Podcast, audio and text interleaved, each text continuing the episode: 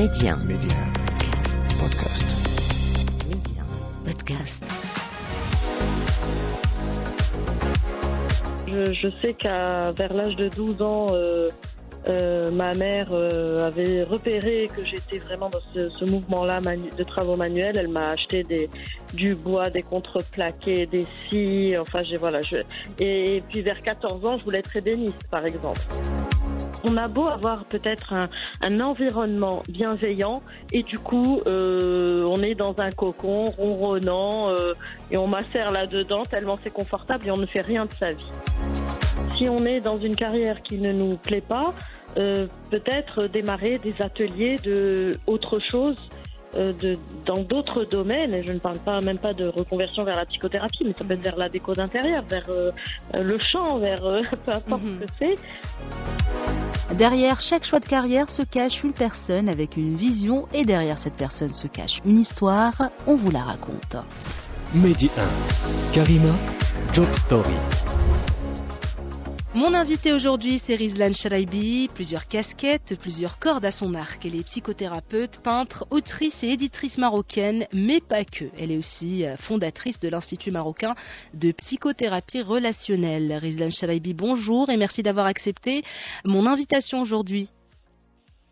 Bonjour et merci d'avoir pensé à moi pour cette euh, magnifique émission. Tout le plaisir est pour moi, Rizlen.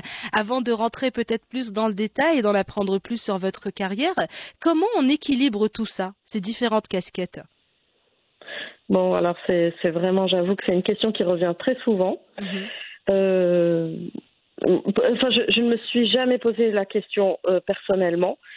Euh, je me suis rendu compte que j'avais plusieurs casquettes par à travers le regard des autres et ce qu'on me renvoyait de moi-même. Mhm. Euh, Il y en a que ça fatigue, euh, d'autres que ça fascine et, et d'autres qui s'en vont tranquillement euh, vaquer à leurs occupations. Euh, les, les choses se sont placées de manière organique et naturelle euh, depuis vraiment mon plus jeune âge. Euh, j'ai eu la chance d'être dans une, une école qui privilégiait autant, c'est une, une école pilote euh, du système français, mais qui privilégiait autant les mathématiques que l'art plastique Mhm. euh, que les travaux manuels. Et je, je sais qu'à vers l'âge de 12 ans, euh, euh, ma mère euh, avait repéré que j'étais vraiment dans ce, ce mouvement-là de travaux manuels. Elle m'a acheté des, du bois, des contreplaqués, des scies. Enfin, j'ai voilà. Je, et, puis vers 14 ans, je voulais être ébéniste, par exemple. Donc tout ça, tout en gardant le cap, évidemment, euh, les bonnes notes à l'école, euh, euh, des cours beaucoup plus classiques. Enfin, ça, c'était une, une, une attente aussi de, de la part euh, des parents, c'est voilà, naturellement. Et puis, euh, mais quand même, toutes ces fenêtres euh, ont été ouvertes pour moi et on m'a autorisé à, à sortir par la fenêtre et pas que par les portes euh, habituelles. Bah, ça, c'est excellent. Hum, Et Rizlen, qu'est-ce que... Bah oui, c'est Mhm. une chance. C'est vrai que c'est pas donné à tout le monde euh, cette Mhm. possibilité euh, de découvrir plusieurs horizons. C'est pas donné généralement à tout le monde. Et quand on a, ben c'est c'est une chance, comme vous l'avez euh, si bien dit. Mais Rizlen Chalabi, qu'est-ce que vous avez fait en premier? Bon, alors j'ai bon, j'ai passé mon bac. euh, ensuite, euh, j'ai démarré par des choses un peu plus, on va dire euh, générales, euh, la communication, le marketing, ce genre de, de choses. Mhm. J'ai bossé, euh, c'est là que je suis allée au Canada et ça a duré 20 ans après. Et j'ai j'ai bossé euh, dans des agences de com, euh, agences de publicité, euh, jusqu'à complètement laisser tomber tout ça. Et je me suis mise dans la déco parce que la déco d'intérieur. Euh, parce que c'était une grande passion depuis toujours. Et donc, euh, je dessinais des meubles, je les fabriquais à Marrakech, je les exportais dans un magnifique local que j'avais à Montréal.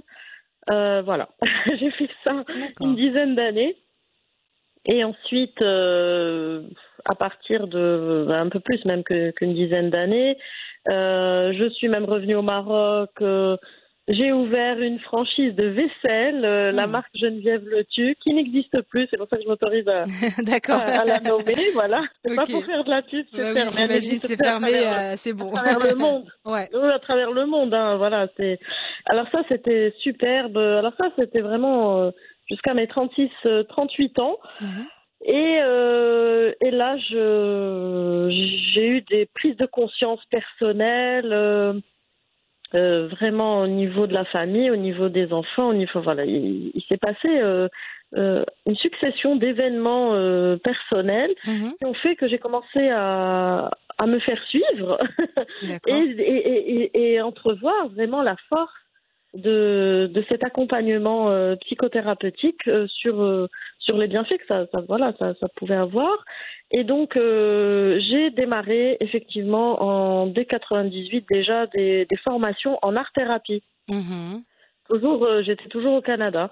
Et puis de fil en aiguille l'art thérapie euh, j'ai commencé à travailler euh, vers la fin de mes années canadiennes. J'étais dans le grand nord canadien euh, dans des villages inuits euh, donc on, on est dans des dimensions complètement surréalistes euh, quand on, on pense que voilà on a cheminé de façon un peu classique dans Mhm. un schéma de famille classique et puis que j'étais complètement dans des sphères de l'ordre de, de tous les possibles. Voilà, c'est vraiment une ouverture d'horizon incroyable qui m'a été offerte, pas sans effort, pas sans. euh, J'avais l'impression que je devais gravir, enfin, avec force et musculature, tout ce que j'entreprenais, le chemin que j'étais en train de, de, de défricher moi-même. Et, euh, et ensuite, je suis rentrée au Maroc. Et là, j'ai commencé euh, à, à pratiquer l'art-thérapie euh, au service, au bénéfice des autres, au service des autres, tout en continuant euh, une formation à Paris pour devenir psychothérapeute. Donc, une, une formation pendant cinq ans Mhm. pour devenir psychothérapeute et à la suite de, de laquelle euh, je me suis dit bon allez c'est extraordinaire ça change une vie ça sauve une vie Bien sûr. Euh, je ne peux pas ne pas euh, rendre l'appareil de nouveau et repasser le, le relais le témoin et en faire profiter d'autres ça serait trop égoïste et c'est là que j'ai fondé l'institut marocain de psychothérapie relationnelle euh, qui a 9 ans aujourd'hui euh, à Casablanca voilà D'accord. Donc la psychothérapie durant votre carrière, c'est venu en dernier, en quelque sorte. C'est la dernière oui, marche. C'est, c'est ma dernière carrière euh, Mhm. jusqu'à aujourd'hui.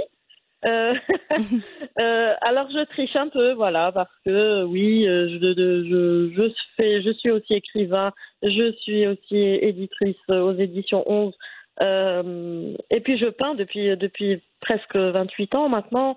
Euh, j'ai beaucoup exposé au Québec, euh, en Ontario, bon, dernièrement à Paris, au Maroc aussi de temps en temps. Mais Mhm. c'est- voilà, c'est en filigrane, en parallèle, par à coup, D'accord. parce que tout en même temps, c'est pas jouable pour un humain qui a 24 heures par jour, mais c'est par à coup. L'écriture, quand ça me tient, ça me prend, ben, je lui consacre euh, son temps.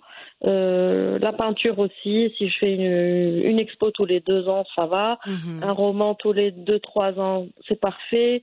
Et, en, et le cabinet euh, privé pour recevoir les patients et, et les for- le centre de formation où je donne euh, quelques modules de formation le week-end, mais je ne suis pas le- la seule formatrice. Mhm. Donc, comment finalement euh, s'autoriser à juste euh, jongler, mais avec sérénité Voilà, c'est pas, euh, je me sens pas tiraillée, je me sens une balle à la fois. Quand une qui remonte vers le ciel, j'attrape l'autre, je, je fais ce que j'ai à faire, je la renvoie, et, et c'est ces cycles-là en forme de spirale, comme je dis toujours, vers le haut, qui qui me permet une vie palpitante. Je suis tellement dans la gratitude. C'est une vie pleine et palpitante avec des rencontres incroyables.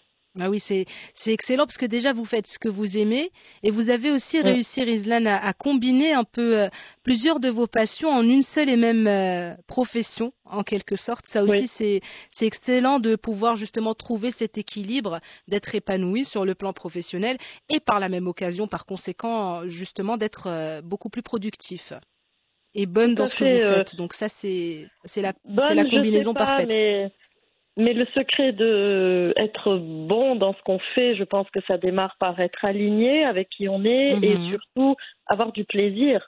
Et, et on ne peut pas être mauvais du coup. Bien sûr, ben Enfin, oui, je- normalement. Je, jeter des fleurs, mais en tout cas, ça fait du bien. Mm. Euh, Au-delà de cette, ce jugement de valeur euh, quantitatif, mais Mhm. ce, ce- cette, euh, euh, ce curseur qualitatif, ça fait du bien à soi et aux autres.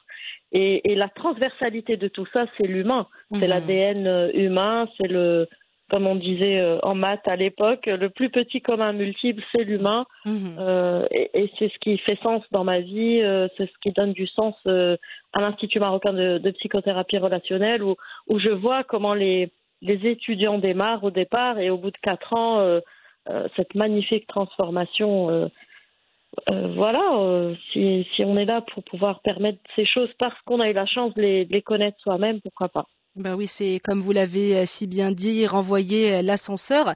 Pour les personnes qui nous Oui. écoutent actuellement, Rizlan, question de les rapprocher justement de votre mission et de la mission de l'Institut marocain de psychothérapie relationnelle. En quoi ça consiste? Alors, ce sont euh, des formations que je propose. Il y a des cycles courts, plus de développement personnel en art thérapie qui durent Mhm. une année, mais le cycle véritable de psychothérapie euh, pour obtenir la certification euh, et devenir psychothérapeute, euh, selon des normes éthiques et déontologiques extrêmement euh, exigeantes, euh, ne- que je n'ai pas inventées moi-même. Je suis dans le cadre euh, d'une euh, accréditation internationale euh, du Conseil mondial de la, de la psychothérapie, le WCP, Mhm. World For Psychotherapy. Et ça, c'est, il y a des exigences et il, il stipule euh, qu'en fait, on ne peut pas démarrer euh, le- le- la formation de psychothérapeute euh, à 18 ans. Il faut vraiment du vécu, de la Mhm. maturité. Et c'est pour ça que je me retrouve souvent avec des personnes en reconversion professionnelle, des personnes qui jusque-là ont, ont répondu à des, à des dictats euh, sociétaux, parentaux, enfin tout ça, et, et qui se sont, par exemple, qui étaient formés en finance et que ça ne les nourrit plus, ça ne Mhm. les comble plus, euh, et ils, ils avaient besoin de, de se retrouver, et donc euh, ils amorcent ce, ce virage euh, de, de reconversion professionnelle. Alors c'est très simple, c'est un ou deux week-ends par mois. Donc ça nous permet vraiment euh, de poursuivre, euh, le, par exemple, le salariat dans lequel on est, tout en préparant sa reconversion par la suite. Et, et puis bon, c'est entouré de euh, différentes euh, approches, différents euh, cycles. Et puis ça dure quatre ans. Durant les quatre années, il y a une exigence, c'est de se faire suivre soi-même chez un psy. D'accord. Mhm. on ne conçoit pas qu'on puisse arriver comme ça à accompagner les, des personnes sans s'être nettoyé soi-même. C'est inadmissible, c'est une très très grande responsabilité. Euh, c'est de l'ordre du sacré même. Euh, accompagner d'autres personnes et on a intérêt, voilà, c'est comme un, un magnifique verre de cristal qu'on nettoie avec un torchon plein de gras, euh, c'est criminel. Oui, on est d'accord. voilà. Et ça On fait l'effet inverse pas- finalement. Donc ça peut avoir l'effet inverse. de se, mais effectivement, la meilleure façon d'être prêt à accompagner, c'est de s'être préparé soi-même dans sa posture.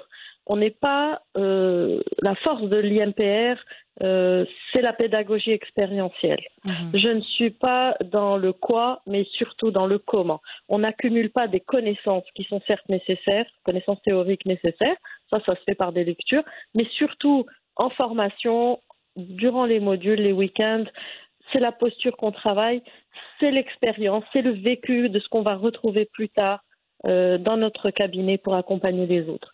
Donc, euh, c'est cette transformation euh, euh, personnelle qui va permettre euh, d'accompagner les autres parce que les autres arrivent avec un problème, on va pas Mhm. leur dire ah mais oui, euh, je repère bien ta situation, euh, euh, Freud en a parlé, chapitre 4, page 28. Mhm. Oui, bah bravo. Alors j'en fais quoi? Et c'est là que ça s'appelle psychothérapie, Mhm. euh, justement, et la psychologie, la base psychologique est nécessaire, théorique, et la psychothérapie est vraiment le, le, le comment euh, libérer et accompagner. Mhm. Euh, et puis bon, je peux vous en parler longtemps. En fait, euh, aussi dans, Il y a tellement dans de cette choses. approche, Mhm. oui, c'est c'est ce qui est intéressant, c'est que moi je suis dans un paradigme particulier. Je suis dans une approche humaniste. Euh, et, et notre croyance, notre certitude même, c'est que le patient a toutes les ressources en lui pour s'en sortir. Euh, on n'est que catalyseur, donc ça Mhm. nous évite d'être dans supérieur euh, au patient. Au, au contraire, on est d'égal à égal, et puis même si on doit être inférieur, ça nous apprend l'humilité, Mhm. euh, d'essayer des possibilités. Et ça, c'est la magnifique, enfin mon, mon approche, c'est la magnifique approche de Carl Rogers, qui est un psychologue, euh, psychothérapeute euh, américain euh, dans les années 50-60. Voilà.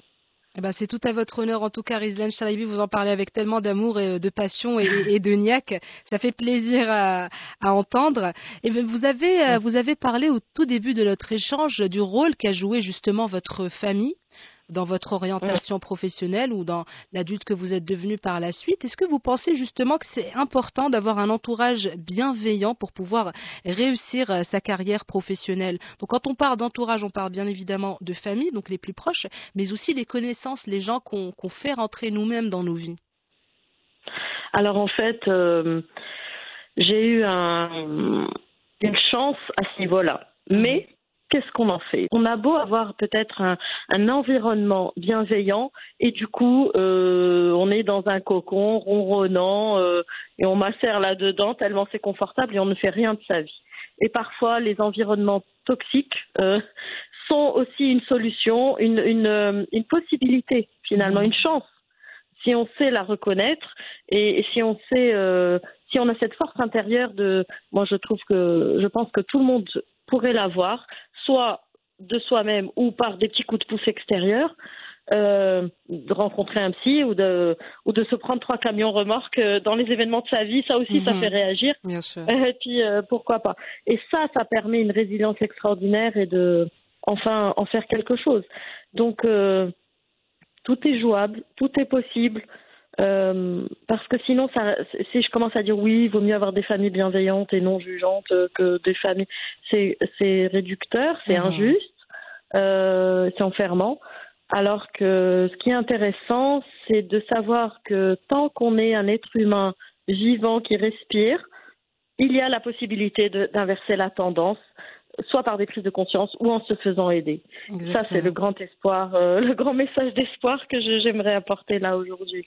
Bien sûr, c'est se donner les moyens finalement de, de faire ce qu'on a envie de faire sans laisser pour autant l'entourage jouer un, quelconque obstacle sur nos décisions. Euh, surtout euh, si on n'y arrive pas en tant que jeune adulte, voilà. Mm. Comment est-ce qu'à un moment, vers la quarantaine, euh, il est intéressant de prendre sa responsabilité d'humain déjà envers soi-même mm. et envers sa communauté et de, de poser ce qu'il y a à poser et se libérer de ce dont on doit se libérer mm. et, et, et, avancer vers son destin, enfin la meilleure version de soi-même, où en fait ça, ça ne se termine jamais.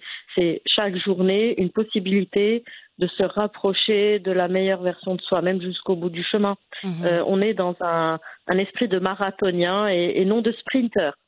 Euh, voilà, c'est parce qu'il ne s'agit pas de, de, perdre le courage et, de garder le, le désir aussi, c'est essentiel. Exactement. Rizlan Chalabi, vous avez donc bon, plusieurs casquettes, même si le tout forme un équilibre assez singulier dans votre cas.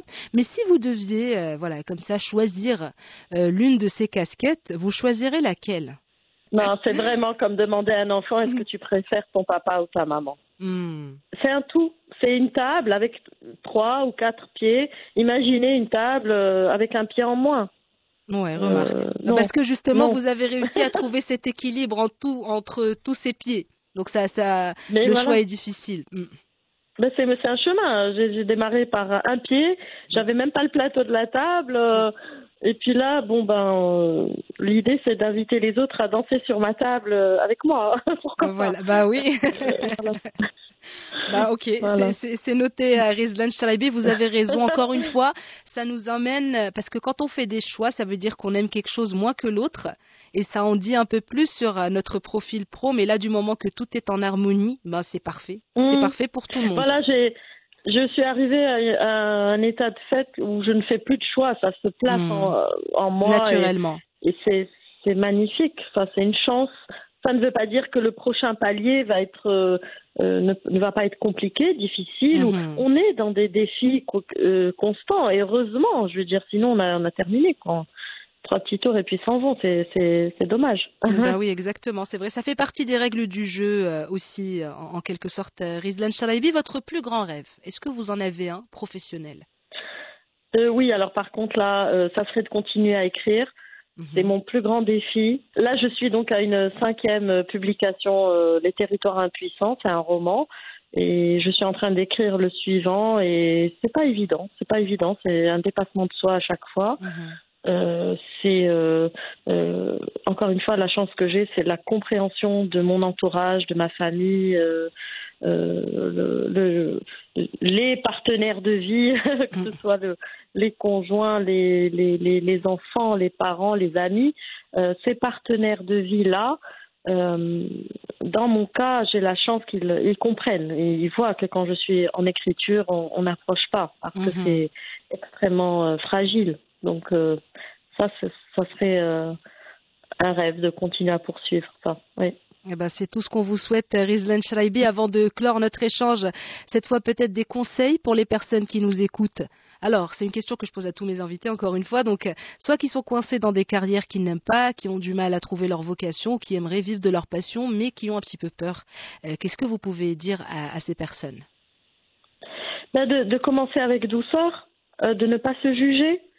Euh, par exemple, si on est dans une carrière qui ne nous plaît pas, peut-être démarrer des ateliers de autre chose euh, de, dans d'autres domaines, et je ne parle pas même pas de reconversion vers la psychothérapie, mais ça peut être mhm. vers la déco d'intérieur, vers euh, le chant, vers peu importe mhm. ce que c'est, euh, vers carrément même une autre carrière en ingénierie, enfin par exemple. Donc c'est pas voilà, mais par, par essai erreur et surtout ne pas se juger, parce que souvent on nous apprend dans certaines sociétés, certaines éducations et cultures ah, tu, n'as qu'un choix, euh, il faut te le tenir jusqu'au bout pour mhm. prouver que tu es sérieux et non.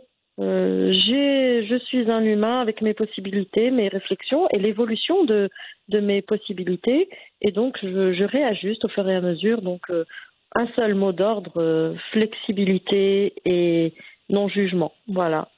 Eh ben, c'est sur ce beau conseil à Rizlan Chalibi que se referme notre échange. Merci beaucoup d'avoir accepté mon invitation aujourd'hui. C'est un plaisir d'écouter euh, votre histoire. Merci, merci à vous. Et bon courage. À bientôt. Au revoir.